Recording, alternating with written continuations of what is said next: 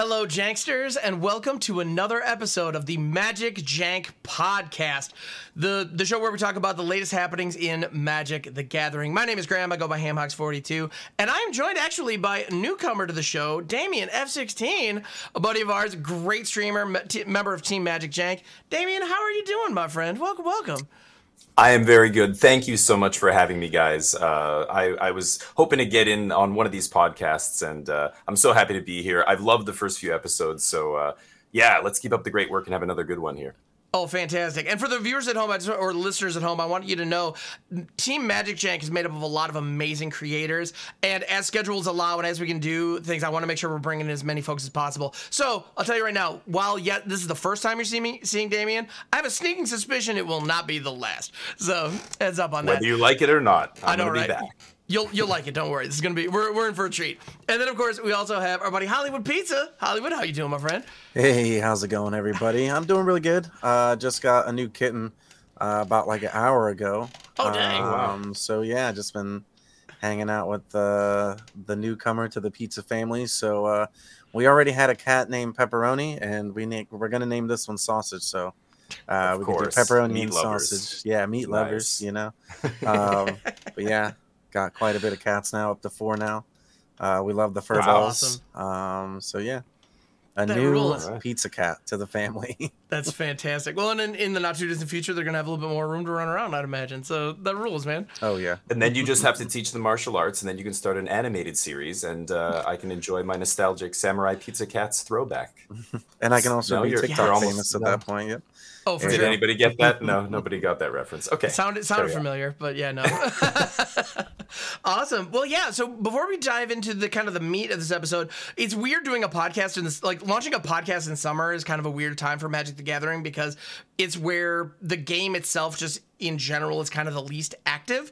So starting yeah. a news show when the news is the lightest maybe wasn't the smartest move on our part, but that's okay because we have some fun stuff to talk about today, and I'm very much looking forward to it. But before we dive into that, I want to give a huge thank you to MagicJank.com, the namesake of this show and the host that makes this possible. It is a website where you can buy and sell Magic the Gathering products and gear. So if you have single sealed products, or if there are any kind of accessories that you're looking for, dice, sleeves, that kind of thing, definitely check out MagicJank.com. Also, if you're out there are an artist or an entrepreneur trying to sell things to a the Magic the Gathering community, whether those are custom tokens, you know, altar sleeves, whatever the case may be, definitely. Um, yeah, look, look out over there and set up a, a merchant account. You can actually reach a whole new audience with with your stuff, whatever it may be. So we'd love to have you. All right, so that's magicjank.com. Thank you so much for making this possible. So yeah, so first things first, uh, I'd love to get into the MTGA announcement. There was a recent article um, there where they talked about some changes coming up, and uh, and Pizza, I know you've actually spent quite a bit of time looking that over. If you wouldn't mind taking it away, tell us uh, what what is it that's what changes are coming to Arena? What what can we expect in the near future? So, uh, you know, one of the main things here that it does touch on uh, that happened recently was the Explorer anthologies coming onto uh, MTG Arena. And same as the historic anthologies, you can check out our opinions on that on our last episode of the mm-hmm. podcast, episode two. Um, we also returning is Explorer Anthology 2. That's right. If you missed out on it the first time, it's actually coming back onto Arena and it'll be available until September 5th. So if you miss out on the second one, you got a chance now to essentially get a lot of your Explorer collection back on track. And the reason you're going to want to do that is because we've got some qualifier plans as well as qualifier weekend, which are all going to be Explorer format. And in order to get practice for that, we also have our July 30th tournament. That's right, this coming Sunday. We have the Pizza Box Open Explorer. So, you know, we have our own local competitive tournament uh, that will help you kind of grind out a little bit and get some more practice for some of these uh, events as well coming in August. So, uh, the dates for those we have the 5th and 11th of August with the qualifier plans. Uh, qualifier weekend is going to be August 12th. And for the MTG Arena Open, which is actually going to be Arena Cube draft, that's going to be mm. August 26th and 27th. So uh, oh, if yeah. you do quite a bit of cube drafts, then this is definitely going to be something that interests you quite a bit, especially you know it's the open. And let's say you're you're not necessarily into the drafts, then you know there's plenty of opportunities to qualify uh, into qualifier weekend. That's going to be that August 12th uh, Explorer format. Well, and if I can just jump in, I mean that Mm-hmm. that uh, tournament that Pizza is running on July 30th, you have a chance to play in an Explorer tournament with I'm assuming 128 players. It's probably going to get capped. It does every single time, and it's free. Remember, that is the key thing. You're getting free tournament practice for Explorer so that you can go into those arena opens and hopefully crush it and have an actual tournament, you know, experience under your belt before you enter the uh, the open, which you're not going to get on the ladder. You're not going to get from arena events and other stuff. So, uh, yeah, definitely take advantage of that. Sorry. Oh my goodness.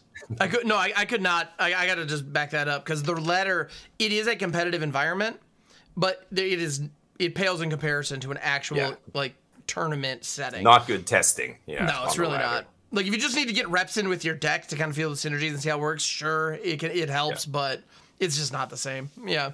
And uh, Arena Cube is exciting. I mean, having a a thousand dollar, you know, potential prize, two thousand dollar first prize for the uh, the, the uh, MTGA Open, and having it be Arena Cube, a format where you can't go to seventeen lands and kind of cheat and, and look at the data and figure out what the best archetype you li- and you know they t- they tweak the cube every time, so there's going to be a few new cards in there that nobody you know is kind of expecting and.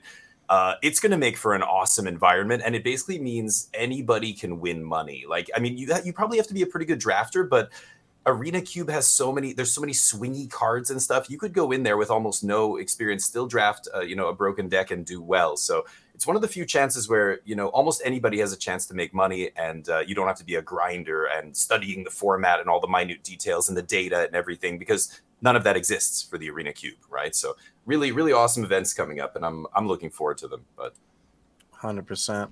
Uh, on top of that, we also have uh, Kamigawa Draft coming back. Uh, I know that that's actually like a format that's pretty revered.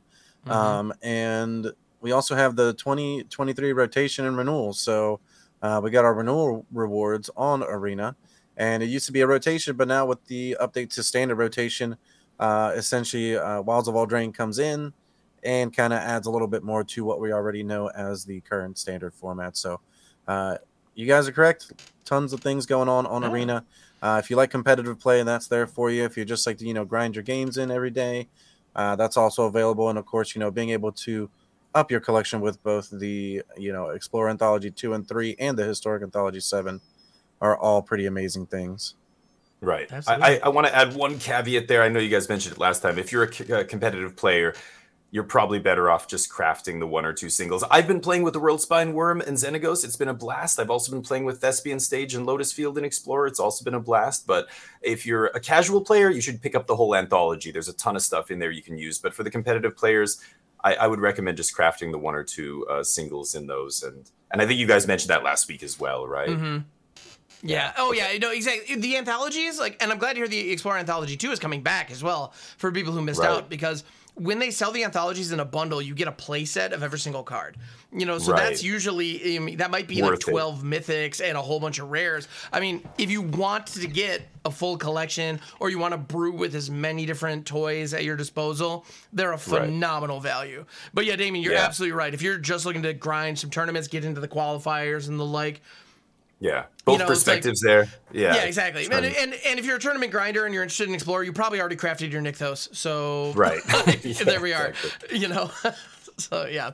Um, I know if, if they brought the old historic anthologies back, like you know one through you know four or whatever, that like those were ones I passed on at the time, and I still regret it. So I would, you know, Okay. Wizards, if you're listening. There are a lot of us janky brewers out there uh, who are on Arena who would be more than happy to shell out a little bit for those. Just putting it out there. Anyway, but yeah, good stuff. Good stuff. Yeah, so yeah, arena is definitely a happening place right now. There's a lot of stuff going on, and it's it's delightful. It's also you mentioned the renewal egg uh, or the renewal rewards. They they do on arena. You actually do get um, a whole bunch of just free stuff that they give you in you know September when the rotation usually occurs. And I think the reasoning behind it is to incentivize players to stay engaged, even if a big chunk of their collection just rotated out of standard. Well, this year the standard rotation isn't happening, but the alchemy rotation is.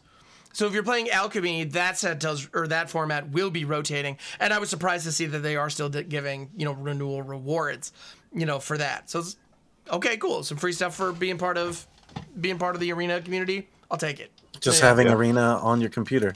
Yeah, I like free you stuff. Yeah. free, free stuff's Yep. great. I'm a big fan. Yeah, awesome.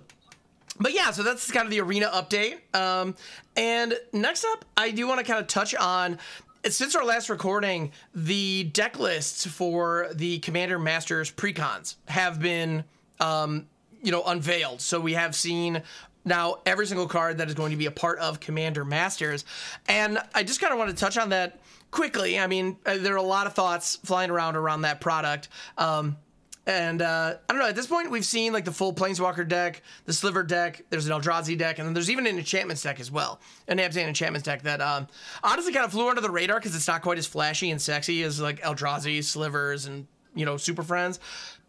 But I hear it's actually still like a pretty solid deck. So I don't know. Mm-hmm. To get mm-hmm. things started, I just love the fact that Commodore Guff is on a card now. That's the. uh, there's a lot of people who wanted that card printed. I wasn't even familiar with how many people were just like, "Finally, come on, Commodore Guff." Mm-hmm. Are you guys uh, big fans of him? You are gonna try him out or what?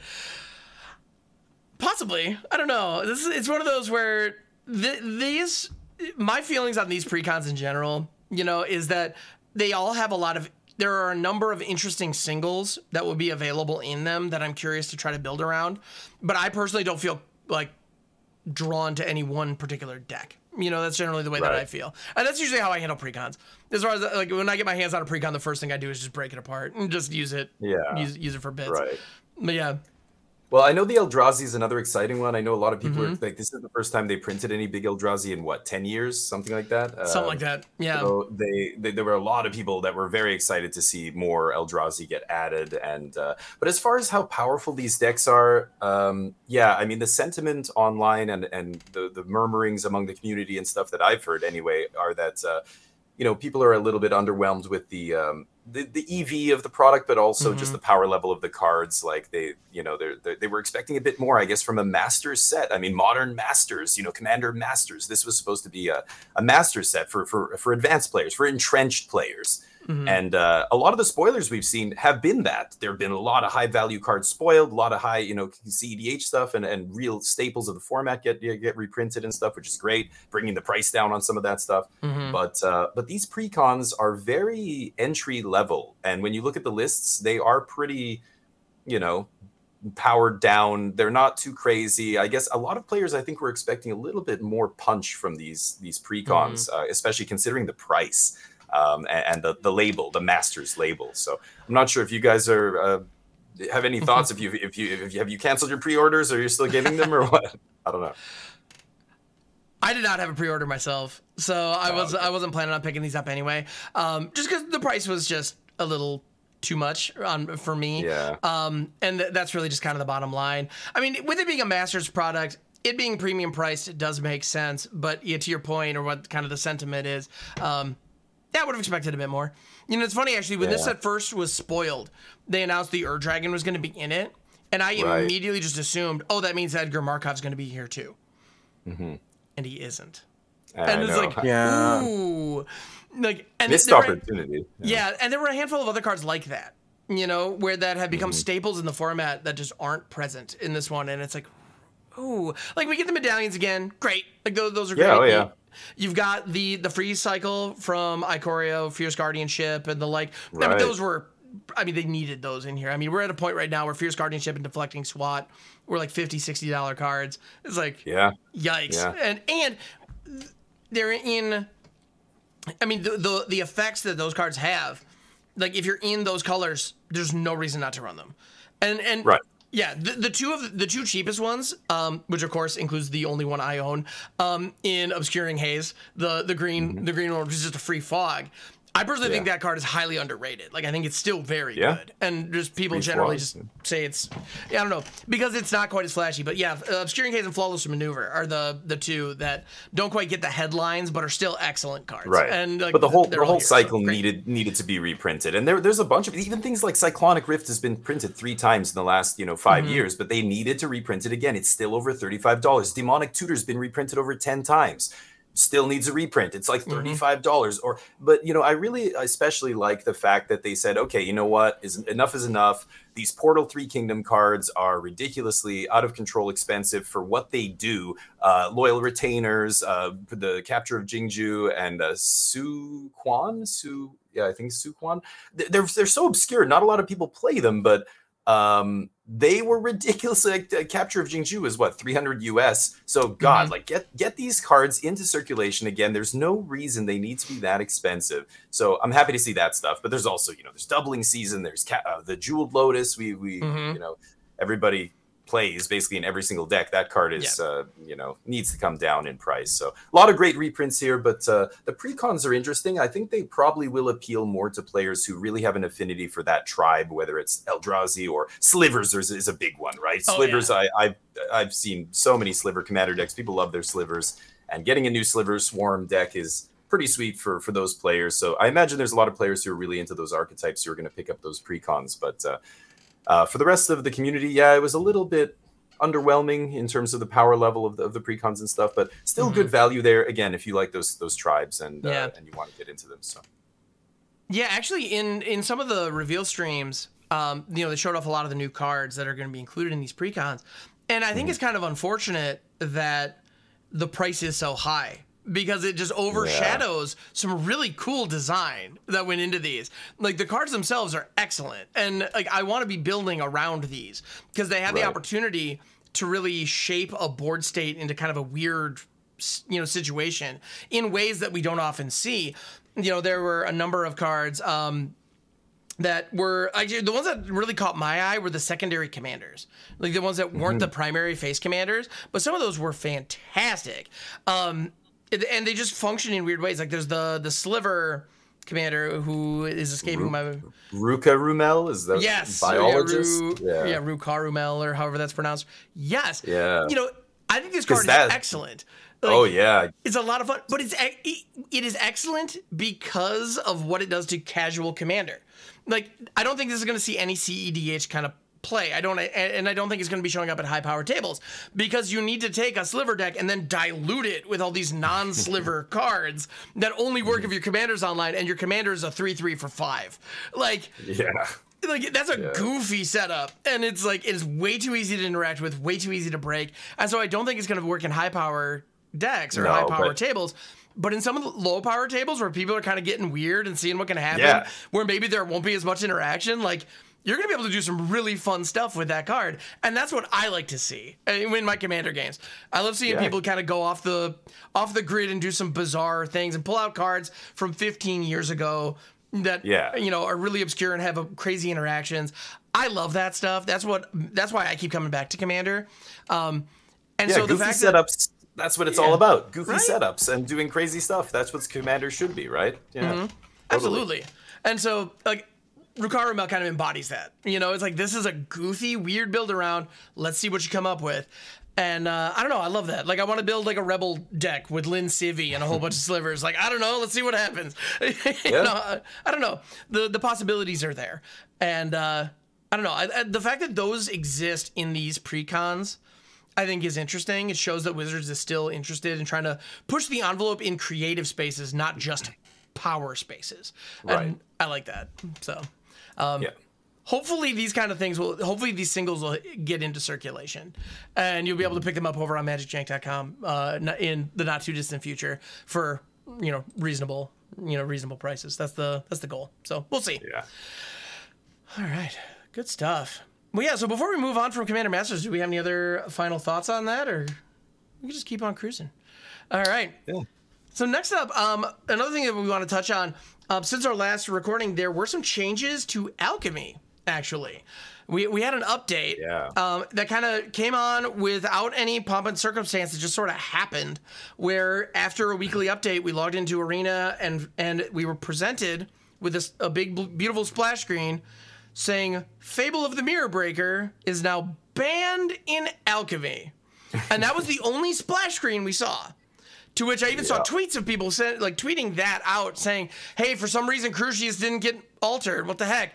Until people went into their decks, and so the Yeah. Crucius did in fact get altered. That And is so- uh, a weird way to do it. You know, that's not usually how you want to let people know that their deck has been nerfed. Because this Crucius is the main centerpiece of a lot of these decks. They're literally called Crucius decks. Mm-hmm. Nerfing the main card, no, no announcement or anything, no warning until you get into a game with your deck, Mm-hmm. and then uh, and then Crucius is suddenly his butt shrank down to a one one toughness. Is Yeah. oof. But uh, what kind of impact? Yeah, D- sorry, go ahead. No, I just have a sneaking suspicion there were a lot of people who jumped right under the ranked ladder and were like, turn Yeah. three Crucius, and the opponent on the on the draw was like, all right, Bowmaster. It's like, oh sure, whatever. Wait, what? Yeah, or even the opponents. The opponent's Mhm. probably like, "Oh, Crucius, I wait, Wait does a it have minute. one toughness? Oh, okay. I'll just yeah, Yeah. flash in Bowmasters. Okay, Yeah. done. It's pretty wild. Actually, now that I'm looking at it, I'm even realizing the image that I pulled up for the video feed of this podcast, it still Is shows the original? Yeah. Let's see if they if I can find the modified one. Oh, looks like uh, Well, this. you know, anyway, the, the, but- the Fable banning is very strange too. Here, I mean, Mhm. I, it needs to be banned. It was obviously, you know, dominating the the the, the alchemy format, but it's just I, like again, considering what alchemy was supposed to be and why they created the format of, of alchemy to begin with, it's kind of hilarious and ironic that that we're getting actual bans in alchemy now when alchemy was created to address the issues with standard cards that were supposed to be banned and Mhm. alchemy you know, shouldn't be banning things in alchemy. It should be the fixed version of standard anyway. So it's created a lot of weird like what is alchemy even at this point? You know it's it's, it's so strange. It's almost spun off into its own thing and yeah, now it has that's, its that- own that- banned list and That's a brilliant question, and I felt the same way when Grinning Ignus got banned, because Right, it's like yeah. I understand that this generates a combo that is problematic, you know, and you have too many enablers that make it super easy to like abuse this. But at the same time, they could have taken Grinning Ignus and easily just added like one more mana to the cost. yeah or make it like double the- red in the casting cost. Like it wouldn't have been hard, like Right. to tweak That- it in a way that breaks the combo, and they just didn't. And it's like, really? Yeah, it's I strange. think the, the I- argument for Ignis was that it was uh, more of like a classic cards. So classic cards, they don't, uh, they actually Hmm. just ban those. They don't alter them. Uh, examples being like a brainstorm or like a lightning bolt, where like those cards aren't going to come back different. Uh, they're just Mhm. outright banned. So that was actually what the argument for the Ignus was originally. Interesting But at the same time, they, they had no problem taking like the dungeon delve cards or cards like Symmetry Sage that weren't seeing any play and buffing them, or you know they like they've modified. They nerfed like Hullbreaker Horror in the past as well, and didn't think anything of that. Yeah, Alorant's you making me- know. So Yeah. I mean, are you talking pizza? Are you saying like classic cards, as in it's an age thing? Like if the card is old enough and so ubiquitous, it's been reprinted so many times that if we nerf it, it's gonna really have this kind of you know They've Uh, said that before. so- dissonance. I don't know like exactly like the wording on it, but they've said that before about uh I pointed to brainstorm and lightning bolt. They specifically said like cards like that uh won't be modified or anything like that because they're like part of like, you know, Like, I don't know what the wording is, but they're part yeah, they're like part of Magic okay, history. So. Ignus Oh, essentially uh falls See- into that category too, where it's not a card that they want to uh necessarily like mess with. They'd rather just like outright ban it. Well, this one my issue- in the article was Yeah. that it was already going to rotate. So uh, yeah, and Fable to exactly. That, that's way. the other thing. It's going to be rotating in a month, right? So it's not at the end of the world here that they, but you know, so then why not just ban it instead of nerf nerfing it? But Crucius, I'm very confused. How? Why did it take so long for them to nerf this card? People have been complaining about Crucius for literally months and months at this point. It's been dominating historic, dominating alchemy. I mean, it's it's a digital only card. It would take a snap of the fingers to literally just nerf it. Why wait so long to nerf it? That's that's what confused me the most about this. Um, do you guys have any ideas as to why it took so long for Crucius to, to get a nerf here? People have been calling for this for a long time.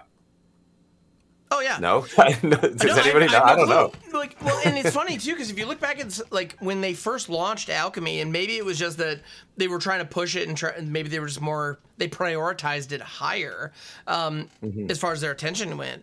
But like I remember the um, the dragon, the the fearsome whelp, the the one one for Oh, two. right.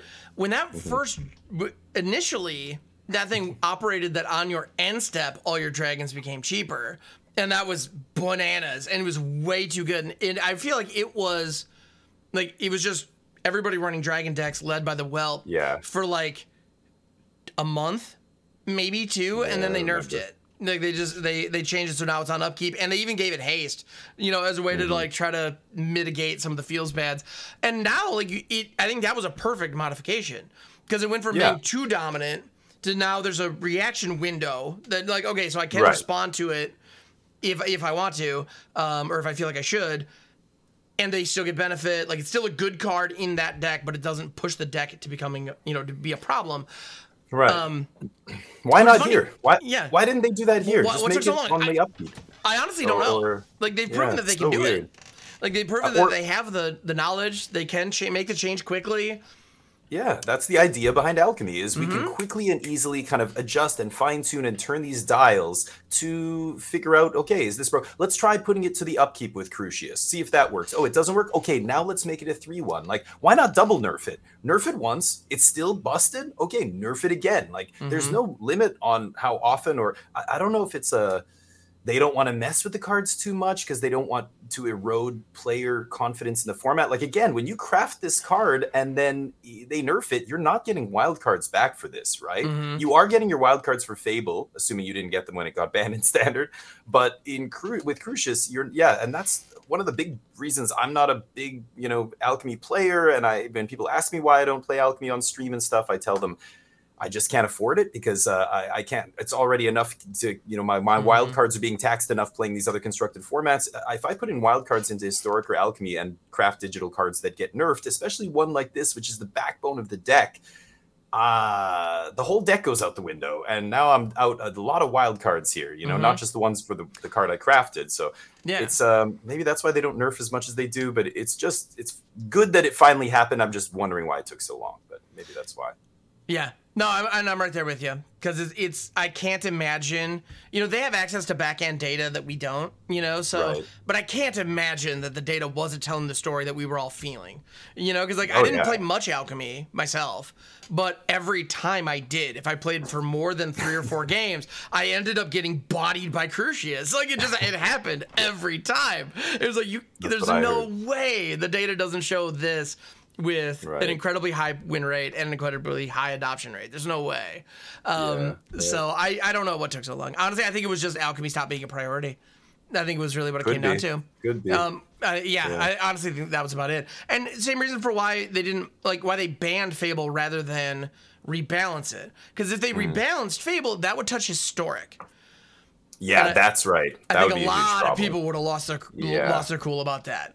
oh Um, yeah So But you know, yeah. I think they should just give wild cards back for nerfs. If you nerf a card, it's a different card. It's it's you've you Mm-hmm. functionally changed the card. You should refund the, the people their wild cards for that when they nerf. But I don't know Or if that'll change at some give point. people the opportunity to trade them back in. You know, or it's like, get, Oh, yeah, So okay, the first yeah. time you log in, or you know, the, for the first month after a card gets nerfed, if you log in, give me the opportunity to trade the card in for wild cards. You know, it's Hmm. like you can take take them out of my collection, just give me my mythics back. You know, and like I'll trade them in for something else. Give people that opportunity. I, I think that makes sense, and I know other card games do things like that. So right. I don't know. Something like that I think would, would help mitigate the feels bad and increase the ado- the alchemy adoption rate. Because you're right, Davey. Like it's it's, a, it's off putting.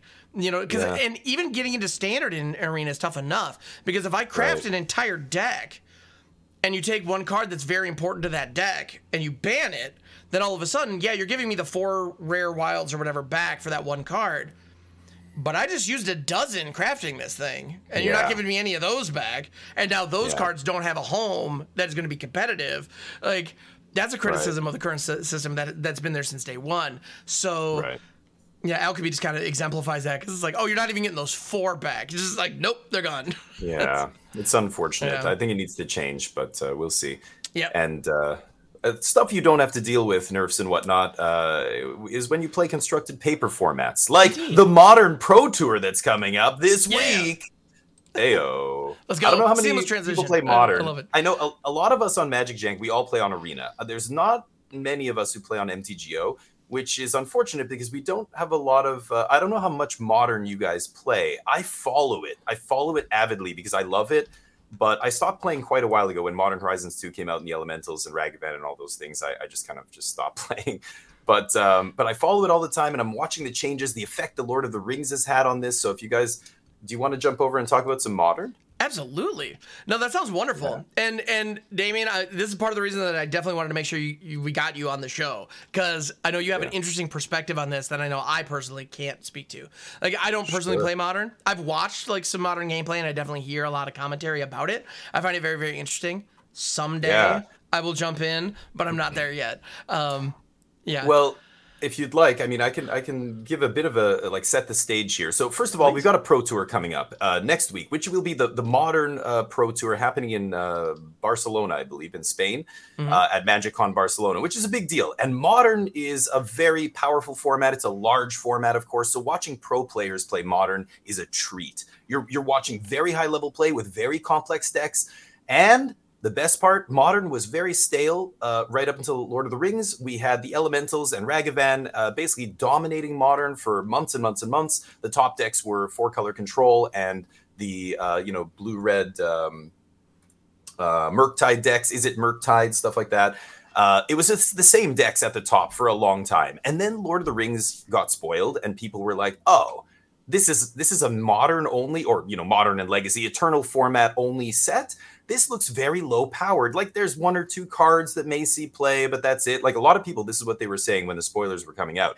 And then the set finally releases. People start playing with these cards. Now, a few cards, like the One Ring, anybody worth their salt who was commentating about this, you know, aspiring spike and Doomwake and all these big modern, you know, specialists were like, this is going to be very good. And I, I was even going, yeah, this looks this looks like it could be good enough for modern. This is a very powerful card. So the big swingy cards that did affect the the modern metagame are the One Ring, of course. Uh, Orcish Bowmasters is another one to a lesser extent. Orcish Bowmasters has a way bigger impact in Legacy right now, but but in hmm. Modern, there's one or two decks that are playing it to good effect. Uh, the cycle lands were very good, but uh, to a lesser extent, only just really for the um, living end decks and stuff like that. And then some of the other combo decks, like uh, Samwise Gamgee and Rosie of South Lane, never ended up panning out. There hasn't been any good lists doing well, but just the Ring and Bowmasters, those two cards alone have had such an outsized impact on the format. First, the Ring caused a bunch of decks to kind of warp around the ring. Everybody tried tried to jam it at first and the ring decks uh, started pushing all these other decks out of the format. So things like um, uh, Tron or uh, sorry, creativity, uh, you know, rhinos, uh, hammer time, Murktide. A lot of those decks are not seeing much play now when they were very good decks previously, just because they're pretty bad against the one ring. Um, you know, if you're a combo deck and they give you themselves protection from everything. It's it's brutal, and then they get to draw cards and then have answer to your combos. The creativity just kind of fell off, even though it was a very good deck leading up to uh, you know the One Ring or the Lord of the Rings releasing. But even some of those other decks, Rhinos, Hammer Time, Murktide, when those decks start getting pushed out by the ring, it starts letting other decks get better. So right now, as of last weekend, a bunch of the challenges on Magic Online happened, and Scam, Rakdos Scam, Rakdos in every format. God, I'm sick of that color combination, but it is uh, maybe the best deck in modern right now. It's definitely the best deck uh, last weekend. I think it put 10 copies in the top 32 of one of the online challenges. Uh, it had like three or four copies in the top eight of, of both of the challenges that happened. And going into this weekend at the Pro Tour, it is almost certainly public enemy number one. Now, I don't know if you guys know how this deck operates. Uh, scam is a weird word. People always go, why is it called Rakdos Scam? And it's because of this card, Grief. Um, mm. Basically, you're trying to get this Grief into play for free by exiling a black card from your hand, and then, of course, playing a uh, um, a one mana effect that that keeps it uh, that has like an undying effect that keeps it in play, uh, like. Um, undying malice or feign death you know these kind of cards uh, you, so you're playing in the grief and then with the trigger on the stack you're casting undying malice to keep it around right? So you're scamming this thing into play. You're not supposed to keep this thing in play but you're kind of yeah. The mm-hmm. whole scam aspect is you cheating this into play. And getting two triggers off of a off of a grief is nasty on turn one against mm-hmm. almost any deck. That is insane. You're disrupting their plan big time. You're getting a threat into play uh, that backed up by Dauthi, Dauthi, Voidwalker, and creatures like that that are tough to deal with are uh, are how this deck uh, you know kills people. Now this deck was around before, and it wasn't that great. It was a tier two, maybe tier one point five deck, but when this deck happens to be very good against the one ring decks. So when the one ring decks kind of pushed out this deck's bad matchups, like this deck did not have a good matchup against creativity and rhinos and, and hammer time and, and Murktide and stuff.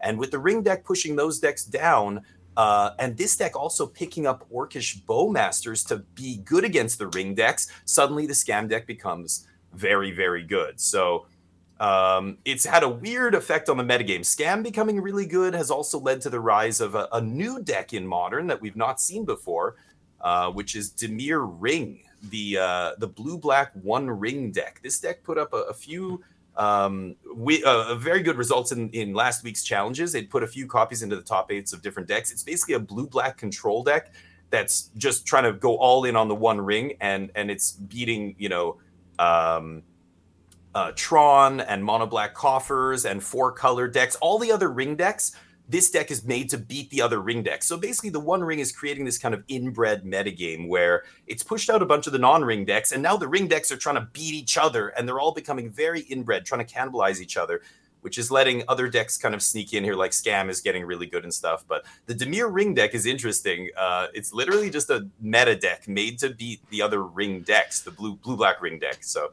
we'll see if it's any good this weekend. Um, sorry, I'm, I'm rambling on. No, I, I get no, excited, but do you guys Yeah. have anything you want to add to like scam? Like, what do you guys think of this scam deck, for example? Uh, well, I mean, Scam's been yeah one of the top decks for a long time. Um, I think you're right. It is a lot better now because the meta shift. Um, one interesting note, you know, we're seeing a big decline in the Murktide decks, uh, which was another big powerhouse for a very long time, and because of some of the other decks gaining a little bit more popularity, like the uh, four color decks, which have a lot more dominance because of the ring itself. Uh, it's definitely pushing a lot of those Izzet decks uh, out of the way. Whereas, like, it's not necessarily fallen out of like tier one status, but it's definitely like going to be more of like a harder deck for you to decide on, depending on the event or what your local metagame looks like. Uh, I actually still think like creativity is still up there. I just think that it's not getting played as much. I kind of feel like it's kind of crazy that Rhinos fell off a bit, considering that there was like a good couple of weeks where Rhinos looked like it was going to take the best deck of the format uh, Yeah. for a while, and it actually never really like went over the top of the other decks because it seemed like when Rhinos was like quote unquote being the best deck, some of these other like tier 1.5 decks like Amulet Titan and Mhm. you've even got like some of these Jeskai Breach decks kind of like popped up to kind of like compete with it a little bit. And then Right. in between, you ended up getting like a metagame that ended up shifting into more of like a living end strategy because you had more of Yeah. like those domain decks. A lot of these creature decks show up that the living end deck specifically is very, very good against. And that's also why Yeah. we're kind of like seeing its resurgence overall, even though obviously in modern, there's always like a lot of graveyard hate in general, which is why we don't see decks like Dredge uh, and some of the other decks as well that lived off of the graveyard. But uh, living end Yeah. essentially, you know, that quick combo of getting all these cards out, cycling, kind of going through the deck, and then still being able to cast your cards uh, at their face value is something that I think the living index and some of these cascade decks uh, have gotten a lot better on. Uh, what I actually find a lot interesting about this metagame, specifically with what's happening in modern now, ever since the uh, introduction of the Bowmasters and the One Ring, just like you were saying, uh, Damien, is that you have a lot of these older decks that you can always tell a card is really powerful when the older decks start playing it and they start coming back. Like a deck like Mhm. Merfolk isn't like not even like in a tier three status almost, but it's a deck that played by the right player or with the one ring itself makes that deck even more potent because now it's drawing into the answers that it needs to hit. It's giving itself that extra turn that it needs to win the game, so on and so forth. And you're kind of seeing that a little Mhm. bit with decks like Mm. Burn, which Burn is always a tier one deck, but the main thing about Burn is that it's a lot better in some metas than others, kind of like in the same vein of like a Izzet Murktide deck. Um, you're also seeing like these Yawgmoths that kind of incorporate the one ring where a Yawgmoth deck kind of is more of the combo type strategy, you know, the old creature toolbox deck uh, that we used Right. to see with like Melira, all these other things. But now essentially it's just a Yawgmoth deck. And I think that what's so interesting is that that deck also gets a lot better with the one ring just because it gives itself that one extra turn that it needs in order to go off with like an infinite combo uh, on the Well- following turn on the opponent. I agree. I, I like. I, I've been seeing a list recently where they're putting ring. The Yawgmoth deck is is much better than it was. It's still a solid combo deck. It can combo off consistently before turn five. But I think you want the rings in the sideboard. I just saw a list recently where uh, somebody had it, a pilot had them in the sideboard, and I thought that's perfect because putting them in the main deck dilutes your combo a little bit, and it's one of the few decks, the Yawgmoth deck. It's one of the few decks that can combo off even when your opponent plays the ring by comboing off on their upkeep uh, through the one ring before the kind of trigger goes off. And um, the uh, Bowmasters are incredible in this Yawgmoth deck. I mean, providing two bodies for Yawgmoth is is amazing. You can kill them on upkeep through the ring. It's not a super fast combo, but uh, I really like the sideboard rings because I think you only want the ring against scam and stuff like that. Uh, you don't want it against every single deck. I think against some of the other ring decks, you're actually better without your own ring. You're better off just trying to combo them even through their ring. So it's really interesting. I think Yawgmoth got better actually because I don't know if this was in tier one. It was always so close, you know, the Yawgmoth decks. They they're really sweet to play. A lot of people love them, but It yeah, was never like a tier one deck. Um, I think Yeah. that like what uh, I definitely agree with you. It's it's definitely going to end up being a lot better in the sideboard for a lot of these decks. Um, I think that Yeah. Even decks like Tron are like a best example where like Tron Yeah. gets to play the one of in the sideboard because they can go get it with their Karn. Like I Yeah. also what I also find fascinating is that we're kind of like you know talking a lot about Rakdos scam and you know we know the scam deck's been around for a while. What I actually find interesting overall is with Lord of the Rings coming in, essentially a card like Bowmasters almost Mhm. pushes a powerful card like Ragavan out of the format. The difference being is that what really makes or breaks the scam players is sideboarding.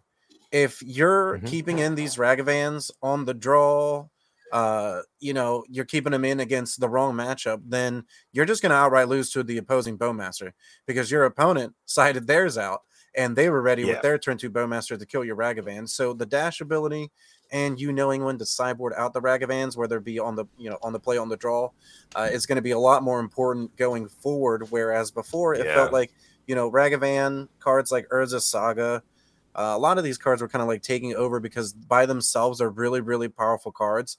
But now that we're getting an additional powerful card in the One Ring, and we're getting some answers in the Bowmaster to kind of counteract cards like Ragavan, and even some of these like the Izzet Murktide decks, or you know even the Omnath decks, just because they draw lots of extra cards. So all these extra Right. abilities uh, really really make the Bowmaster way better. And on top of that, you know we're really seeing the impact that the One Ring has had because we all know it's a colorless card. It can pretty much slot Right. into any deck, and like we, we've been talking about, it props up really bad decks that probably shouldn't even be tier one. And we're not even going to say they're really bad decks, but more inconsistent decks, right? Because modern has always been about what can I do and how well can I do it. If I can do Right. it better than what my opponent's doing, then it's not going to matter. And we're definitely seeing that with Scam, where Scam is essentially what a modern Jund would be like, where it has the hand disruption, it has the quick, efficient threats, and it has enough board removal that no matter what threat you put out, it's going to have an answer for it. And I think that that's actually what makes Scam really, really good right now, is because we almost have more of a fleshed out metagame than what we even had when the format was staler, which is kind of I interesting. Yeah, it's interesting. I, I the format was stale for a long time. The Bowmasters ca- came in and the ring came in and really shift, shifted it and, and made it, you know, kind of rotate artificially a little bit. But you're absolutely right. And the Bowmasters, one of the interesting things with a card like Bowmasters is they're it's so good against itself. So, in other words, what's the best answer to a Bowmasters? Your own Bowmasters. You know what I mean? So, like, it ends up making itself just see play everywhere. Every black deck that can play it is just playing for because it's like not only are they good in my deck, they're also very good against opponents' bowmasters and and you know Ragavan and everything else. So it's great to see a card come in and check Ragavan. That's a big one. But the scam decks are interesting. When I when I say a deck is like a Jund deck, I I I think I'm I think more of like a really grindy deck. Like for example, I think right now, honestly, the four color control deck, the AKA money pile deck that you know Hmm. before Yorion got banned, it was a ridiculously expensive 80 card deck with like all super expensive cards in it, Wrenn and Sixes and Ragavans and you know all that Omnaths and um, that deck uh, used to be the best deck in modern and now it's a it's a 50-50 deck. It's very I feel like that is the Jund deck of the format. It- it's good at grinding but it doesn't have any great matchups against basically anything. It's got a, it's got these 50-50. If you're a really good four color player and you can um, you know the matchups really well, you know what cards matter, and you can navigate that that deck really well, then it's still an okay choice. But honestly, I think it's kind of this just everybody knows what it is, everybody knows what it's trying to do, everybody knows how to beat it, and has sideboard cards against it, and it's really dropped in terms of uh, power level. I, I it's crazy because it was so dominant for so long. Now it's come way down, and uh, I'm it's kind of cool to see. I'm Like, happy I- too. I'm happy with it too. because, like, I think, um, you know, one of the main things about modern that is Mhm. very interesting is that modern has cards that are legal that are actually banned in the quote unquote older formats, right? Like legacy and Right. vintage, right? Where in modern you can play with Ragavan.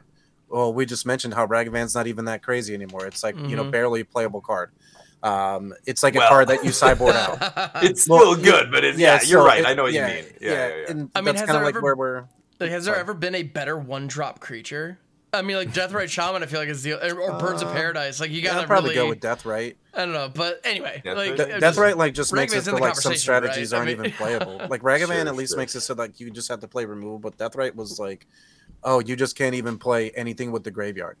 Because since it's like part of like the Fair activation enough. cost, you Yeah. can't even like respond to them activating the Deathrite Shaman. So like your Alright. card your cards are just gone. There's like so many crazy things about Deathrite. But like for me, like I think that it's interesting that we're finally potentially seeing a downshift in cards like Wrenn and Six, where Wrenn and Mhm. Six and Ragavan Saga, all these cards have kind of like ran rampant since Modern Horizons Right. came out. And it is nice to finally see a lot of them being toned down. And at the end of the day, like the the five color money pile decks, like they're just like really kind of just not they're not good for the meta game. They're not Hmm. good for the format. They've and- fallen. Yeah. and i think for them to fall is actually like a wonderful thing because i don't it, it's kind of like reminiscent of where stand some standards have been and this standard even has gotten to point where we have these five color domain piles where it's like oh i just play the best cards and then that's it and i think that that's like really restrictive for deck building and it kind of just Hmm. makes people kind of lean into just like one strategy and we definitely saw that with these decks where it's like, well, I'm just going to play all the best cards. I, I get to play Solitude. I get to play Fury. I get to play Wrenn. oh, I get to play three Fairy. I get to play Omnath. And and my colors are always great. I get to play, you know, uh, Wrenn and six into Teferi without any issues. And then I slam my Omnath on turn four like it's nothing. Then the next turn I'm adding mana, casting two elementals. Like, I the think perfect that- mana is is too much. You're right, Yeah. and you're saying Yeah. it's similar in standard that like yeah, t- the mana's too good, so people are getting getting away with things they shouldn't be Uh, able to. Yeah, I, I think it's a little bit more like that. Where like in standard, you maybe don't always have like the five color piles outside of like these Atraxa domain decks, but the three and four color decks are a lot easier to get away with splashing and are a lot more consistent than you just playing like a two color deck. Whereas like in Yeah. modern, the two color decks, the cards are more efficient, so you can definitely tell how you know you getting access to that Ragavan helps you a lot more, at least in game one, knowing that you're going to get to it Right. quick, and if it hits, it hits, and then you know the game kind of just snowballs after that. But a lot more of like these five color piles don't necessarily have that. Where yeah, even them starting on turn two can be a lot slower, and definitely like Mhm. hurt you in the long run, obviously. And I think that it's just really interesting to know that there's all these powerful cards existing still in modern, and they're kind of like getting toned down without us needing another horizon.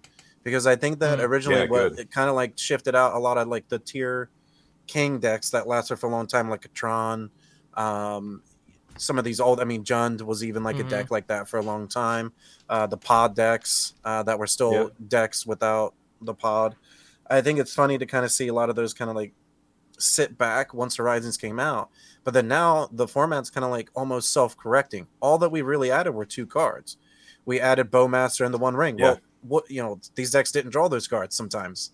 So you know what? It's, Yeah, just like the meta was before. So it's, It's- almost like you know the format's like finally uh, Hmm. self corrected, Life and I finds think a it's back to way. where it's at. Yeah. Yeah, Well, exactly. That's a that's a great sign of a healthy eternal format, right? Where you can just add two cards and then all of a sudden everything is shifting. Because that tells me that the general power level was kind of even across a lot. So one little ripple can all of a sudden change a lot of things.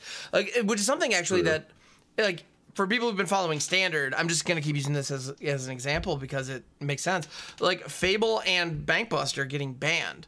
All of a sudden, we're now seeing the metagame shift without even any new cards coming out. That wasn't Yeah, right. happening before, you know. And, right yeah. and the bannings the bannings will do that but also Mhm. like it's funny to say it's, it only took two cards to shift modern you know the Mhm. ring and bowmasters but but like i think that's more a testament to how powerful the ring is. That's the fair. ring is so insanely powerful. I mean it's clearly designed for casual magic. It's a commander card and in constructed formats uh, i mean it's like the same as saying well legacy was a good format because look all the decks changed once they put in a couple initiative cards and it's like wait what? No. That that didn't mean the format was like even. Fair. it meant that this card they put in is so ridiculous but anyway jumping back uh, you mentioned you know the five color thing is really interesting. I know a lot of players complain about that in standard right now. A lot of players are like too many tri lands everybody gets to do whatever they want. There's no punishment for anything. You know it's it's free easy street. Everybody just gets to play everything. And you're right there's there's that to an extent but i think the reason also that you're seeing those decks able to not only function but perform well in competitive settings is because of uh, not the mana base being good, but the lack of decks that punish that strategy. Like aggro mm. is bad in standard. Aggro has been not good in standard for a long time now. And when aggro's bad, you've got people, you know, Rakdos splashing Atraxa back before the bannings and just all the kinds of crazy stuff because yep. they weren't getting punished. You know what I mean? So it's interesting jumping back to modern um, everybody goes, "Oh, the ring is great." The ring lends itself to more slow, grindy decks. It's great in Tron. It, it's great in you know four color control. It's great in Dimir Ring. You know all these slow, reactive, control based decks. They want to play ring.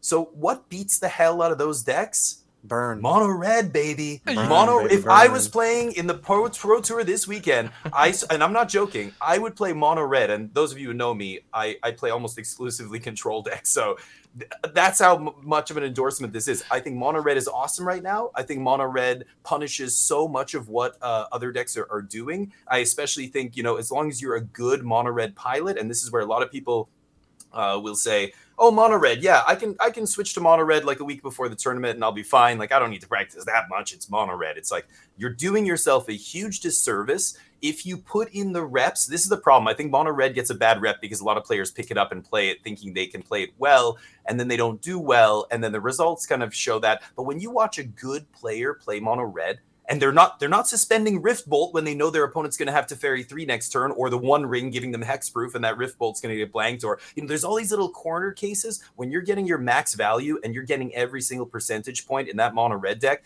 it is absolutely one of the best decks in modern. It's it's one of the hardest decks to beat. It actually takes advantage of the fact that people are playing things like ring and, and even bowmasters is okay against it but not amazing. Uh, it's got a good matchup against a lot of these top decks. Um, I don't know. I think yeah, uh, Bowmaster it, like uh, doesn't yeah. really do anything against burn. You can maybe get a double block off your Bowmaster, but there's no one toughness creature unless the burn deck somehow right. is playing Ragavan, which is usually unlikely. What I actually find really interesting, I, I agree 100% with you. Burn is usually like a really good choice once the format slows down. And I actually think it's interesting that Burn actually has some of the best answers, like a Skullcrack where you can yeah. skull crack your opponent in the in the face, and then it doesn't matter that they got their one ring trigger resolved because it literally says damage can't be prevented.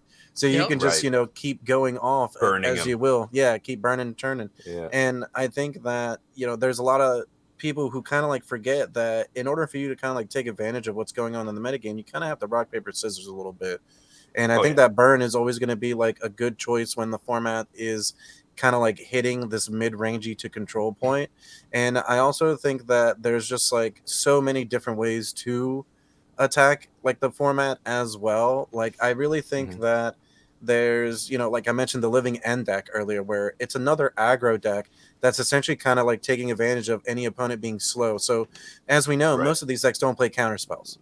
Well, if your mm. opponent just taps out and you cycle three or four creatures, you just cast a living end, they're not going to board wipe you know their fury doesn't yeah. matter as much anymore right they need like uh, they need like two solitudes at that point and you're just gonna like crush mm-hmm. them and beat them down uh, hammer yeah. time's actually like a deck i think is also kind of like fallen a little bit out of flavor um, and it's right. another deck that really punishes any opponent like having a slow start where you can kind of just like hit them with the big infect land and kind of just like kill them out of nowhere surprisingly yeah you know what besides like you know burn we talk about like red decks what's really surprising is that Blood Moon is actually not necessarily the best card right now, even yep. though Blood Moon in historically has been great against oh any deck that plays more than two colors, right? Oh, I just bring in the Blood Moon. They're just playing a bunch of you know non-basic lands, but or Tron right, or whatever, yeah, or Tron yeah, or yeah. whatever. But yeah, there's enough like answers in the format to Blood Moon. Then it just like doesn't even matter. You can play it against Titan, and then they still have the Caryatid or the the well, silver. right, and they, you know it doesn't matter. Like they there's so many different approaches to it, and most of these decks don't even, you know, they just don't really care. They're just ready for it, right? They just have all the answers. Yep. Uh, they can well, just like, that, kind of shuffle why, back in, things like that. You know, you see the one ring decks like this Dimir ring deck kind of started to beat these other ring decks, and one of the reasons it just stayed two color was to be just basically Blood Moon proof. Blood Moon does doesn't do anything against the blue black ring deck and uh, and some of the other decks that that are seeing play, even against the four color deck. As long as you're a good, competent four color pilot, you know what to fetch. You know you're playing against scam. You you know start fetching out those basics, and then it's not that hard to beat a blood moon. It's not like it was back when Blue Moon uh, was prismatic a deck and, ending and exists. Kind of you know, prismatic like, ending. You have right. like the perfect ending now, where you're right. Like you just fetch for You know, you just already maybe have one basic out, you fetch for any other basic, and then all Yeah. your non basics are in red. So you have your three colors there. So then no matter Yep. what, they play the blow moon, they tap out for a do nothing card. You're just prismatic and then keep moving on with your day. And you know, God forbid Yep. you have like an Omnath out. Now you're just like destroying your opponent, you know, really punishing Yeah, them for I- tapping out for a do nothing enchantment. Like it's just so funny that Blood Moon isn't even good.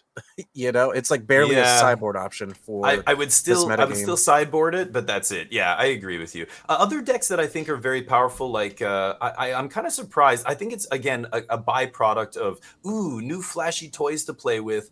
I don't want to play mono red. Let's play a ring deck. Let's play a Bowmasters deck. Another deck that doesn't play either of those cards that's still very good in modern is Breach. Underworld Hmm. Breach, I, I what that deck is an excellent combo deck. It's still powerful. It doesn't lose to you know like Ring is a little bit tricky, but you know you can beat it. Uh, but but others like with the Grinding Station, the Underworld Breach Grinding Station deck, um, it's very powerful, but nobody plays it because it's a hard deck to learn to play well. And right now, I think most players are just not interested in putting in the time to learn it when they could just pick up a deck with four One Rings in it or four It's just Lantern and just call control, it a right? day. like that's all Yeah, it really it- is. It's just like a lantern control Mhm. variant. Obviously, you're not playing lantern control, but it's another deck that um kind of like Kethis is in like historic where it's obviously like mhm. a really powerful combo deck. But most Yeah. players don't want to pick it up because it requires too much. Like at the end of the Yeah. day, you losing percentage points because you can't play your deck correctly is not worth it in a competitive setting. Most of these people would Right. rather pick up the scam deck where, oops, I got the grief combo and I just got two of your best cards and you, You get literally can't recover. Yeah, and then that's the end of the game. Yeah. You know, they'd rather Yeah, do you that and take that combo approach than take the time to kind of like necessarily learn every single in and out because these decks are so Right. complex to play. And the main thing when you play these types of combo decks is that you literally have to know what card you lose to at that right time, or like you have to know Right. your every single one of your opponent's decks because you have to know mm-hmm. what to do at the right time, or else you just lose because oh they drew that I let them draw this one card, or oh I did You're this right. wrong thing wrong and I didn't like combo off correctly. Yeah. Well, that's that's a situation that all players can identify with the idea of like, oh, okay, I made a misplay here and it cost me this game. But the thing is, with a deck that's this complicated that has this many decision points, you like if you tap the one like one of your land wrong, or if you're doing the escape and you exile the wrong thing to pay for something else, it's like that's it. It's over. You're done. And like and sequencing Right. makes such a huge difference uh, Well, in those yeah, and- kind of and- setups.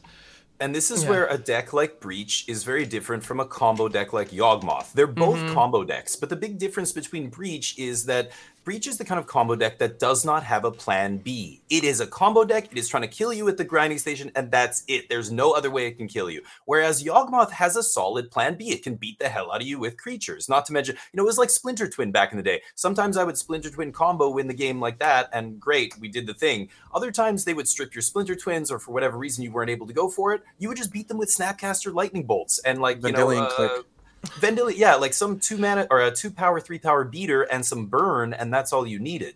Uh, that's a good plan B. Some combo decks that are all in, like Breach, are really uh, not only difficult to play, but they're they're very all in. They're very linear and uh, laser focused. They don't have a plan B. So I think that a deck like this is not seeing a lot of play right now. You're not seeing it, you know, put up great numbers, but it still has good win percentage when you when you look at how uh, like the the four players in the tur- giant tournament uh, that did play Breach, they all do very well, and this is consistent across many uh, you know tournaments. You can look up results on MTG Melee and stuff, but barely any people are playing it. Uh, so it's it's really interesting. I wonder if we'll see somebody like a pro is the you know at the pro tour we can see players who are very good with Breach uh, maybe do well with this kind of strategy because if other players are not ready for it, if they're not, you know, practiced in the matchup, if they're not, uh, they don't have some sideboard cards against it or what have you, uh, they might get, you know, robbed by the uh, by the breach deck of their wins. And um, we'll I see. think, I still uh, think, yeah, go ahead. Another deck that kind of resembles this that I think that they will actually show up with is going to be the Amulet Mm-hmm. Titan. Obviously, they're not the same type of deck, but I think the Amulet Titan is probably going to be a little bit easier to pilot and a lot. Obviously, like, neither deck is really that forgiving, but I think that Amulet Titan I feel like is a lot more deck that maybe they might lean into more than this. You're but right. I, I I agree with you. Like the players that know how to play these decks usually do really good with them. Just like when Charbelcher showed up for like two Right. months and Charbelcher was taking down like, you know, these MTGO events, and we're like, why is you know, it's weird. How come this deck wasn't around? Well, it's not around right now. It's like barely even Yeah. a deck. Nobody talks about it, but it was a deck for about two months, and it showed up. People Yeah. who grinded with it knew how to play it. They got the best results they could with it, and now apparently they moved on. And I think that that's Yeah. kind of like the testament to modern itself is that modern. I've always said this: modern rewards the player that knows their deck more than anything else. If you know your deck, you can beat any bad matchup. There's like you pretty much don't really have any bad matchups. You just lose to cards, right? Yeah. That's really And, all uh, that you lose to in modern. And I think that right. right now, modern's like, I think always for a long time now, modern's been the most consistent, wide open format. It, you know, you can brew, Mhm. you can play established decks that already exist, and like I said, it rewards the player that knows their deck inside out. And I think that Yeah. that's you know just the perfect format if you want to play competitive. I I really really do believe that it doesn't. It only gets stale for a little bit, and then you know sometimes it solves I mean, like this. It's and the, when the decks are that powerful like in modern i would say there's about 10 decks maybe 12 that you could put in tier 1 tier 1.5 and then there's probably like 30 more decks that you could put into tier 2 like huge variety of hmm. decks. And any one of those decks like what you're just talking about a deck won won one came in first place won the challenge last weekend blue black mill mill deck in modern. And if you look at that player's player history, if you go and, and look at Goldfish and look at that, look up that player's name, it's page after page of them playing blue black mill, blue black mill, blue in every single event, playing the same deck. Some Japanese pro, I think, or Japanese grinder. Um, he ends up winning. And uh, yeah, the mastery of that deck and a deck like Mill, again, because modern is such a big format, there's so many, many powerful decks that any one of those decks can suddenly come and steal a tournament if people are not ready for it. It's so easy to beat Mill. Just put Emrakul in your sideboard. That's it. They can never win. You know, every deck can just put Emrakul in their sideboard. Mill is impo- done. It's finished. But nobody's doing that. You know, nobody's going to do that. So suddenly Mill gets good again. Just like Dredge, just like Affinity back in the day. Affinity would be a tier two deck or Merfolk. And then eventually someone would go, you know what? I'm looking at these sideboards from last week's tournaments. Nobody's playing Artifact Hate. Nobody's playing, you know, something that's uh, good against Merfolk, Wrath effects, or whatever it is. Uh, You know, ping your team. Uh, hey, I, I don't see my sideboard dredge. Oh, I'm looking. I don't see any graveyard hate. Uh, Tron isn't main decking Relic of Progenitus and you know all this stuff anymore. Uh, I'm gonna bring out dredge, and then suddenly the deck wins, and then everybody goes, "Oh, damn it! Do I have to put Emrakul in my sideboard now? Like, do I do I have to put some Yeah. whatever in my sideboard?" It's so weird the way that works, but yeah, like I feel like so many modern's been like this for so long, right? Like it's been like this Yeah. since almost its inception. Like it has just been so wide open, and you're right. Like all it takes is just changing one card in the sideboard, and the meta completely Yeah. shifts like the other way. And like all these old staple decks that have been pushed out a bit by Modern Horizons still Yeah. kind of exist as long as you like know how to play them. And some of these people have been playing them for like ten years, fifteen Yeah. years. You know, they've been Yeah. playing these decks for a long time. Well, and when I mentioned a healthy format, this is what I was talking about. You know, the idea that like you don't need a new card to show up, you don't need a banning, and things can still shift. You know, and that's mm-hmm. that's what I I love. I love watching, and that's actually one of the things that's kind of fun watching standard in in the summertime right now because things are shifting. Because people answer one threat, another threat goes unanswered, and yeah, it's it's fun to see things pop back up again. And you're right, actually, it's funny. I, I hadn't even occurred to me that people haven't been talking that much about graveyard hate in modern, uh, you know, in the last couple of weeks. I mean, it's like, Living End oh. is a good deck. Uh, you know, uh, Hollywood Yeah. touched on it. Living End is a great deck right now. They picked up some excellent pieces in uh, the the Troll of Khazad-dûm and the uh, the Mammoth, the Red. Those basic Hmm. Oh, land cyclers Yeah. from the Lord of the Rings. We didn't touch on those because Ring and One Ring and Bowmasters gets all the attention. But those cycling cards are absolute solid additions for Living End. They just slotted right into Living End. I think all three of them, the blue one, Lorien the Troll of Khazad-dûm, and the red dude, the, the Mammoth, they all went right in that deck. They're all excellent in that deck. You're even seeing those basic land cyclers see play in Legacy. Now the, the the the Legacy deck that may be the best deck in Legacy or one of the top decks is Blue Black Delver. They went back to black to play main deck Reanimate because on turn one you cycle that Troll of Khazad-dûm. Turn two, reanimate, pay six life. You've got a six five that can't be blocked. Is very powerful in Legacy. There's not many, you know, everybody's playing Fatal Push and stuff. It doesn't touch it. Like there, there's very few answers on turn one that deal with this. It's ironic that we go from, you know, Legacy has actual Reanimator Griselbrand on turn one, but Griselbrand not so good against the Orcish Bowmasters as it turns out. So you're much better uh, reanimating a Troll of Khazad-dûm and um, Doom Doom, yes, Yeah. and um, and doing this kind of stuff. So for modern, going back to modern, Living End is a real deck, and Living End has a very good matchup against Mono Red Burn, for example, or, or decks like that. Um, so we might see Living End make a make a return to the top tables in, in next week, but it's going to be tricky. I don't know. I think it's it's still uh, Living End's one of those decks like we were talking about it, like Merfolk, like Affinity, and, and these other kind of decks that really have to have a very specific set of decks at the top that they're expecting. And if those decks are the decks that they have good matchups against, Living End's a great choice. But it's not a great choice against uh, the wider field a lot of times. Uh, You know, I know Tron. Tron is playing Relic in the main now. The the Ring Tron decks. They're also playing. Uh, oh, what is that? Uh, there's some Eldrazi spell that has three modes. That one of them is like, uh, you know, you can mess Warping with the Whale. graveyard. Thank you, Warping Wail. It counters playing the stuff sorcery. Like that. Yeah, yeah, yeah, yeah. I used to use that to yeah. Oh, counter counter the sorcery. That's right, cascade that's what it is. Mm. Yeah, like the cards Warping Wail is great. It exiles a Ragavan, it ramps Yeah. you, it gets you the one ring a lot quicker or your Karn a lot quicker, and it also counters some of the cards that are traditionally good against Tron, like a Thoughtseize, uh, like these Yeah. Cascade cards, uh, Scape Shift, even like all these So- random cards I used to just counter with Warping Wail. And if I'm seeing a lot of Warping really Whales, card.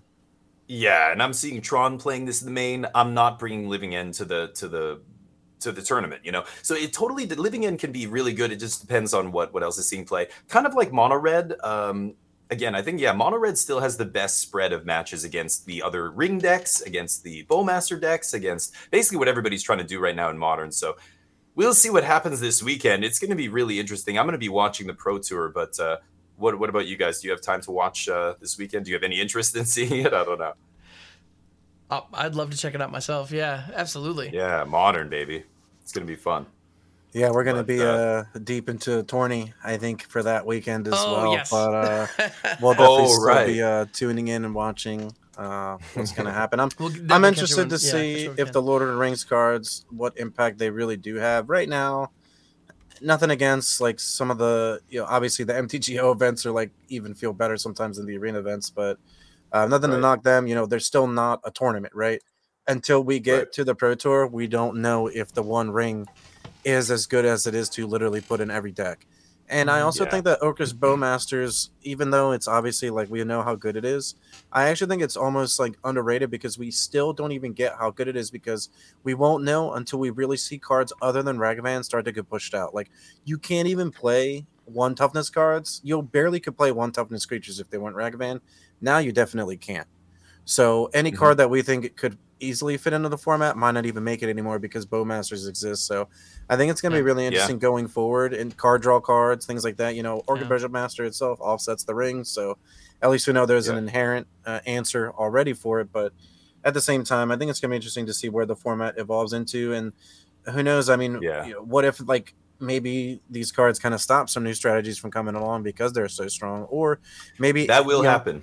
Yeah, these Mhm. awesome things are happening like we're seeing now, just like Damien and I have been stating, where it's like, hey, look, here's this old deck. Well, it's a lot better now because you just put in Bowmaster and Ring, and then all of a sudden now your deck can compete with every other deck out there. And Yeah. it's actually kind of awesome. You know, we get upset about cards that end up getting the ban hammer because they're played in every deck. Well, what about cards that make other decks better? We kind of saw that with Bankbuster, where, well, Bankbuster kind of makes the mono white strategy better because the mono white strategy doesn't run out of gas. And now I can compete with, you know, the Rakdos strategy because the Rakdos strategy never runs out of gas because it already has cards like Fable in it. And I think that we're kind of seeing that in modern where we're seeing the ring kind of push up decks like the Merfolk deck. Uh, even some of these like red prowess decks are playing the one ring, and that kind of helps them grind out and go over the top of decks like Omnath and some of these, you know, five color piles. Whereas before they kind of puttered out once they, you know, that solitude hit and so on and so forth. But now the ring kind of gives these decks a little bit more of that reach. Same with Bowmaster, and Well, Bowmaster you- really just offsets so many cards. You're right. You're right. And and like when it's colorless, that's when it's really scary because that it goes in everything. So Bank Buster, or in this case, One Ring. You're right. It will elevate some decks. They will get better when they get to play this colorless, very powerful card.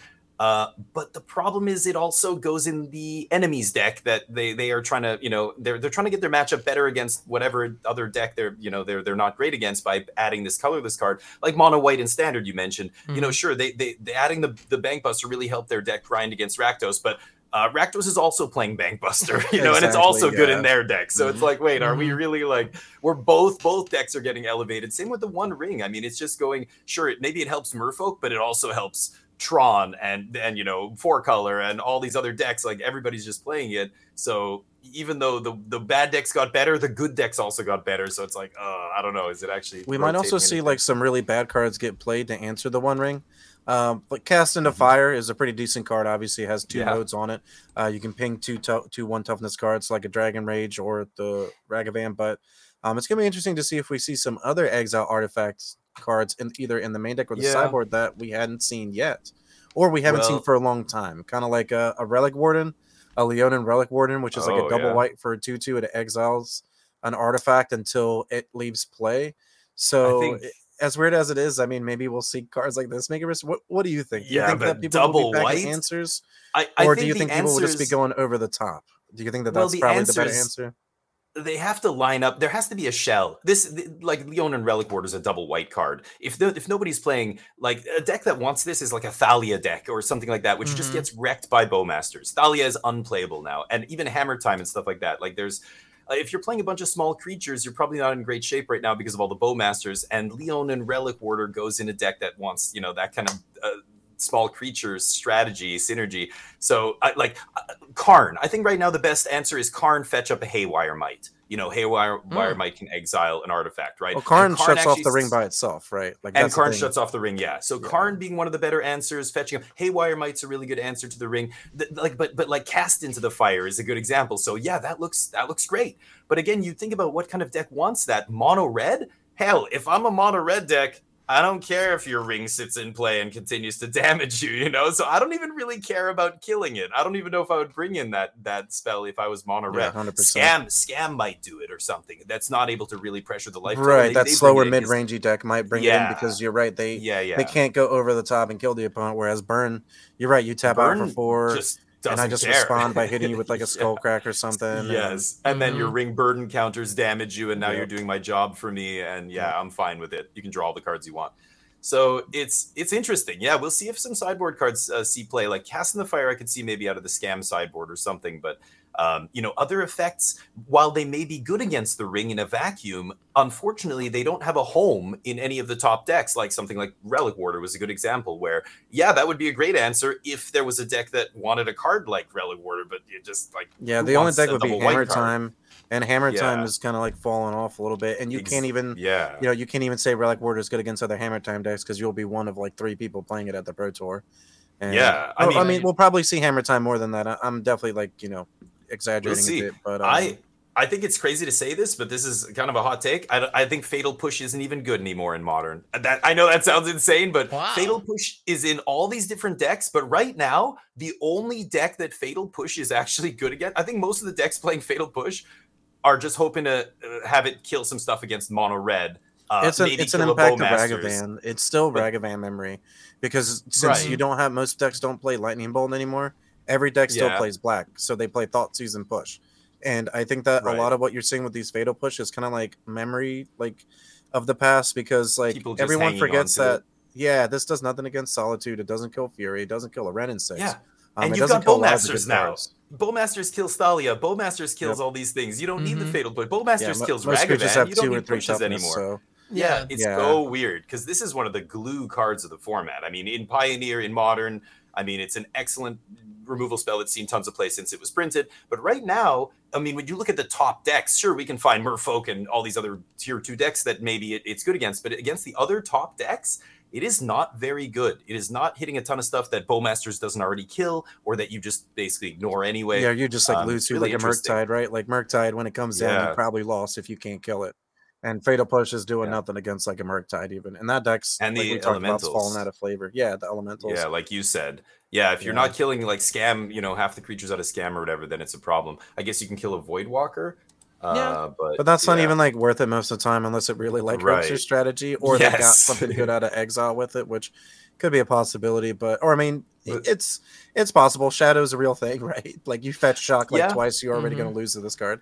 But they can also Um, sack it in response, and it's just like, oh, I don't know. Fatal Push right now, I think you're just hoping to have it kill stuff against mono red, and that's like basically it. I'm not even sure what else Hmm. it's it's even good against, which is crazy that's it, it, say. that's it, It's yeah. it's Yeah, insane that's to say. Wild. Yeah. 'cause Anyway, that- we'll- it we'll see. feels like like the premium removal for that kind of a format. But you're absolutely right. It's a good thing though, man, Yeah. because like we've gotten to like we rode the Modern Horizons 2 Ragavan wave where it was like, oh, every deck needs to have interaction.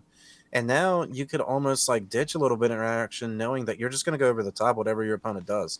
Doesn't even matter Yeah. if they have the Mhm. turn one Ragavan. If your deck's more broken than that, like if you're hitting your Tron on the right time, hitting your one ring, and then you're drawing like Yep. three or four cards a turn, Mhm. now you've got like a Wurmcoil down and your opponent just literally can't stop that. Um, so I, I think that you know the format is almost self-correcting, which is where I think modern was going. I don't I personally don't think that the format needed any bans, and I personally don't think that it No. needs any bans anymore. I think that the problematic cards were the companion cards.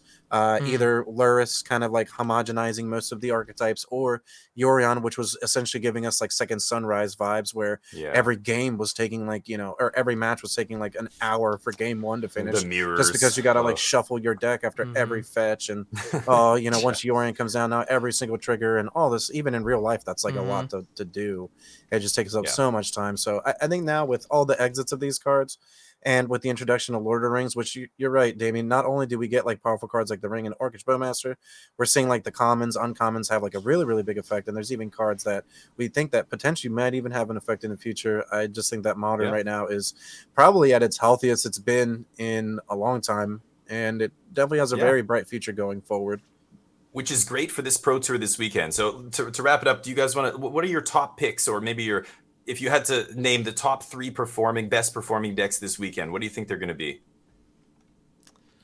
Put you on the spot. i'm Oh, going man. with um scam uh i think is it creativity is going to be really really good and Oh. i am expecting potentially like you're saying like an aggro deck maybe like a domain or a burn deck uh to somehow Mm. break through and punish the slower grindier decks but i am actually very very high on creativity. I think that it has fallen a little bit out of flavor and i think that that's like a bad thing. I actually think that it still has a really really good chance especially against decks like scam where like you get like that card down and there's not you know you get your archon of cruelty down there's not really most Yeah. decks can't even deal with that card.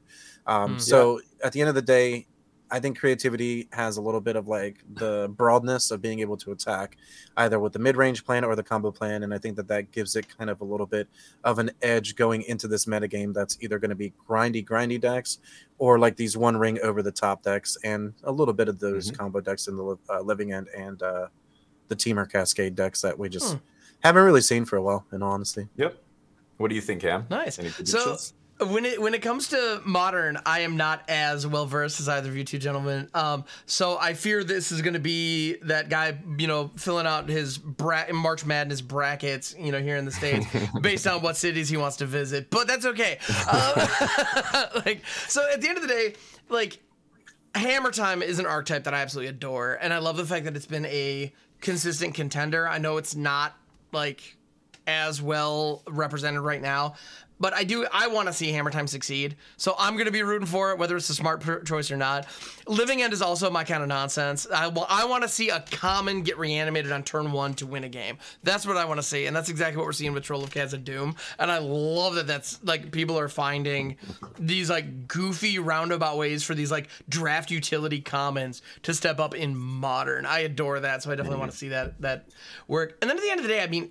I feel like Rakdos Scammer is it Murktide are both kind of like rooting for the Yankees. Like it's just like they're like they're just they're awesome. They're gonna crush and you know and uh, so I don't know. I, I want to see those go down, but at the same time, like Rakdos Scam, like the the potential on that deck is insane. So I I, I feel like it's kind of Yeah. I would expect You that to, just- to put up some numbers. You, yeah. you like Hammer Time because it's got ham in the name. That's Yes, why you. That we is all 100% know. correct. Yes. hammer And the- picking the hammer and the reanimator picks decks hammer. no I- surprise I, I mean, the for the folks watching the There's video Damien feed, time. I do actually Yeah. use Colossus Hammer as my backdrop. I even have it as one of my emotes on Twitch. Yes, Oh, I, yeah. I'm all in on the hammer. Um, so if it's an option, I'm rooting for it. I just I have to. Yes. Well, i'm really not- excited I- though i'm so excited yeah. Yeah, me too. I'm not rooting Oh, for any specific deck, but if I had to predict what decks would do the best, Yeah, yeah, yeah. scam, Scam has got to be one of them. Rakdos Scam is going to do well. It's going to almost certainly put multiple copies in the top eight. Uh, I wouldn't be surprised to see a mono red deck go the distance, and I wouldn't be surprised to see Breach actually come out of nowhere in the hands of somebody like I don't know, like Corey Baumeister is you know somebody who's famous for playing nothing but Breach, and he's very good with that deck. Um, mm-hmm. But we'll see. I like I like your take, Hollywood. I think creativity has a good matchup against Scam, and one of the reasons Scam is so good right now is because creativity is on the decline. But if somebody goes, you know what? If everybody's going to bring griefs and furies, I'm going to bring creativity and try and maybe dodge the ring decks and then get the you know get the wins off these scam decks because yeah creativity I, I, don't think is great against a lot of the ring decks but it is good against scam so yeah it'll be interesting to see um i hope uh, i hope it's a diverse metagame. Yeah i think it's gonna be wide open. I'm actually like it's really cool because we don't get to see a format like modern as much anymore in the pro tour scene and i think that mm-hmm. a lot of like what ends up evolving the metagame is where you get the best of the best in the world and they all get together and they play and then we actually see what decks are able to kind of survive the essential huge meta shakeup that this tournament's going to provide because you know coming out of this tournament who knows maybe some of these big contenders that have been around for months or have been around since like modern horizons 2 don't even exist anymore what if like four color just jumps right into the dumpster and isn't even a good deck anymore, right? We don't know that until this tournament happens and until we see, you know, what the pros kind of come up with for their own answers. Like like we're talking about creativity as an example. What if the creativity decks finally found that answer that they were looking for in the sideboard, and then okay, now that deck you yeah. know takes over, and it's like it's just interesting. I'm, I'm really happy that modern still, you know, modern's always been my favorite format. Uh, in terms of like competitive magic and i think it's really really cool that it's back to like a really great place and it, it's really cool to finally see it like almost self-correcting. I feel like for a long time we kind of just like banned some cards and we're just like, all right, at least that big mm-hmm. boogeyman's gone. But now it's like there's so many cards, there's so many powerful cards that I think that modern can kind of police itself. It doesn't really I just anything else. You know? Wish it was cheaper. That's all I wish. Mm. I would mm. love to play modern. Uh, can't really justify getting into it, sadly. But right yeah, that's the only downside change. is that it's like a it's about as expensive now as getting into Legacy was like four or five years yes. ago. And right, I, right. I, think that, that that's kind of rough because you know, for you tell anyone modern is the best format, and then they look at the initial investment and they're like, "Oh, yeah, no well, thanks. Then, I'd rather build a pioneer enjoy, deck." Yeah. You know? yeah, and I mean, if you invest in a deck, like mm-hmm. again, one of the problems with modern, you can get into it, but you're stuck with that mm-hmm. one car you're driving, that one you know vehicle you decided to pilot. You can't switch cars, you can't switch decks very easily because mm-hmm. yeah, they're they're so cost per like exorbitant costs that like, you're just like the best example yeah. is like you can build mono green in Pioneer, and it'll probably be around three fifty to four hundred dollars. Now, mm-hmm. don't get me wrong, you can build Burn for probably like 250, 300 bucks, and you can build Tron for probably like $100 more at like the 300 modern. 350 to 400 range for modern so i yeah. mean and when you get to that level it's not different but then in comparison when you say well but mono green's still like one of the best decks in pioneer and then you compare it to like murktide where murktide's like a $1300 deck it's like yeah i guess like you know for 400 bucks i can get literally those you know top three deck in the format compared to the 1300 it takes to get the murktide and i think that that's yeah. kind of like where real paper this is where paper has the biggest difference from online it, maybe not MTGO because MTGO you still yeah. have money, but yeah. in terms of arena versus paper, you know, in paper you're going to see a lot more of these burn decks because those are cards people can afford. Right. Whereas exactly. like not everyone can go get this. Even the Rakdos scam deck is like a thousand dollars and it's like twelve hundred well, bucks, and that's like that's outrageous for and, quote unquote the best deck, you know.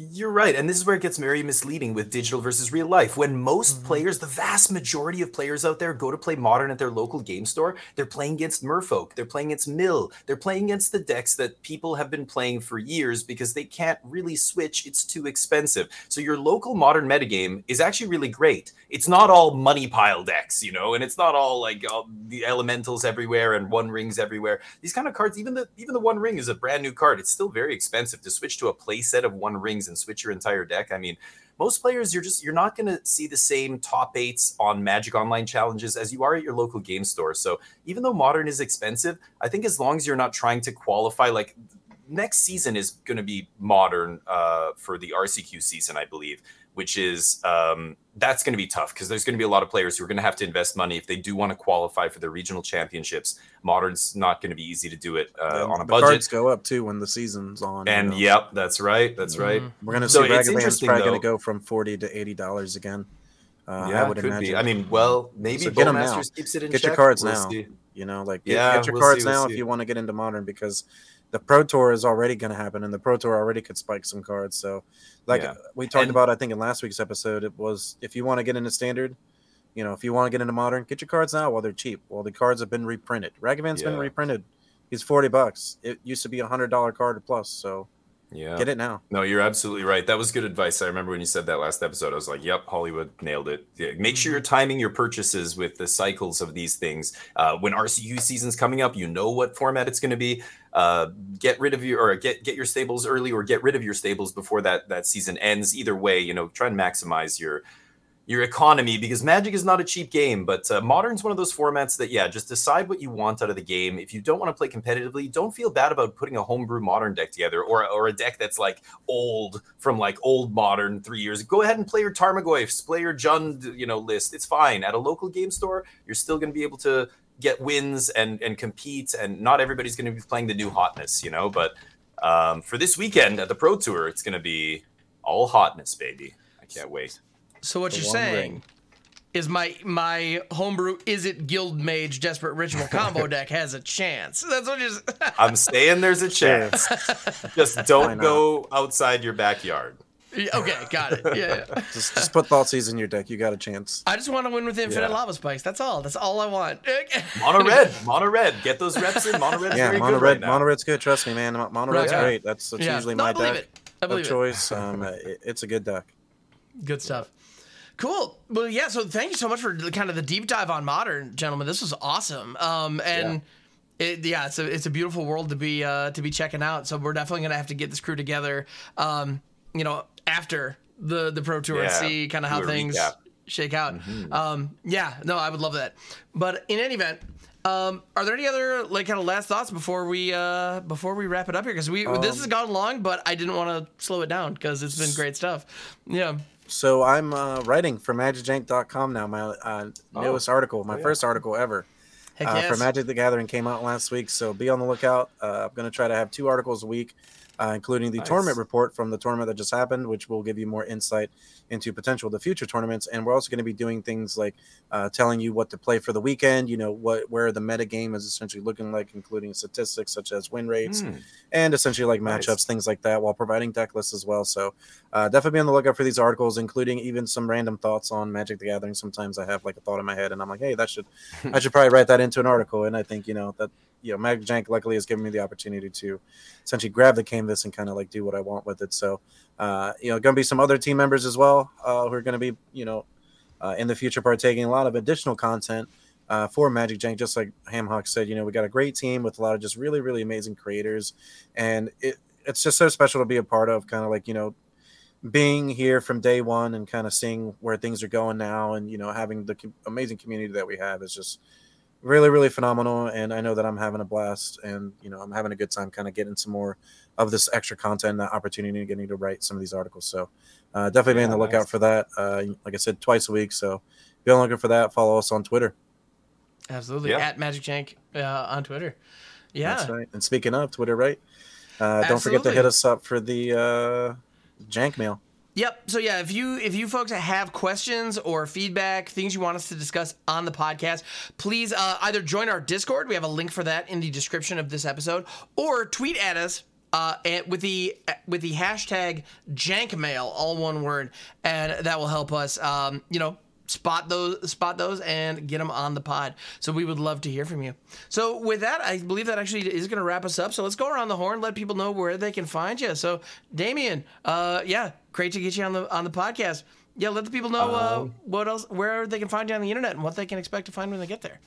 I'm not hard to find. I'm streaming six days a week now. Now that we got partner, we're streaming five days a week of Magic, Monday to Friday on Twitch. Damien F16 on Twitch. Saturdays we're doing non-Magic games. So if you want to tr- check out something different, there's a lot of great games coming out soon. Uh, uh, there's a lot of old classics. We play tons of stuff on Saturday on YouTube. I'm trying to build up that YouTube channel, so I'm going to be putting out content every single day now that I'm back from uh, vacation. So YouTube as well, Damien F16, and uh, that's about it. I, I used to post a little bit on TikTok and other stuff, but most of my stuff is on uh, Twitch and YouTube. So check it out. Love it. And pizza, what about yourself? You can find me on twitch.tv slash Hollywood Pizza. Uh, you can find me streaming Tuesday, Wednesday, Thursday, usually around 6 a.m. Eastern Standard Time. And you can find me on Sundays, 1 p.m. Eastern Standard Time. I host three tournaments a month. All are free to play. It's on mtgmelee.com. Uh, you can find me also on YouTube as Pizzabox MTG. Uh, essentially, I have all the tournament top eights and I have tons of content as well. Uh, we usually try to pump out videos like every day or every other day. And uh, recently, we've been doing some gameplay on the Explore anthologies, so definitely check that out. Uh, there's going to be links for that and all the links for all of our content as well down below. Um, yeah, Hammer. What about you? Where can we Yeah. find you at Hamhocks? So I, I go by Hamhocks42 on all the various and sundry places, primarily Twitch and YouTube as well, because those platforms are just freaking sweet. So I have a lot of thoughts about Magic the Gathering, and I share them on those incessantly. So yeah, uh, hopefully I'll, I'll see you out there. Um, if you enjoyed this, please like and subscribe. Tell a friend. It means the world. We really appreciate it. So with that, dear viewer, dear listener, thank you so much for tuning in. We do appreciate it, and we'll be sure to catch you on the next one. Bye. Bye. See you later.